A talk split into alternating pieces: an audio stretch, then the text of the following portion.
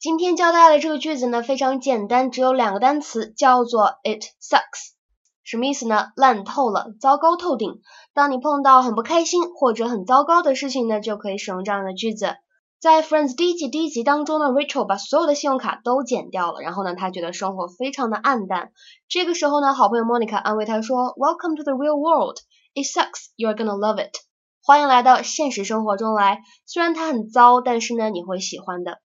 在这里呢，这个句子 it sucks 当中的 it 可以代指一切让你觉得不开心的事情。同样的呢，这句话 it sucks 它是非常口语的表达，所以呢是不适合使用于书面和正式场合的。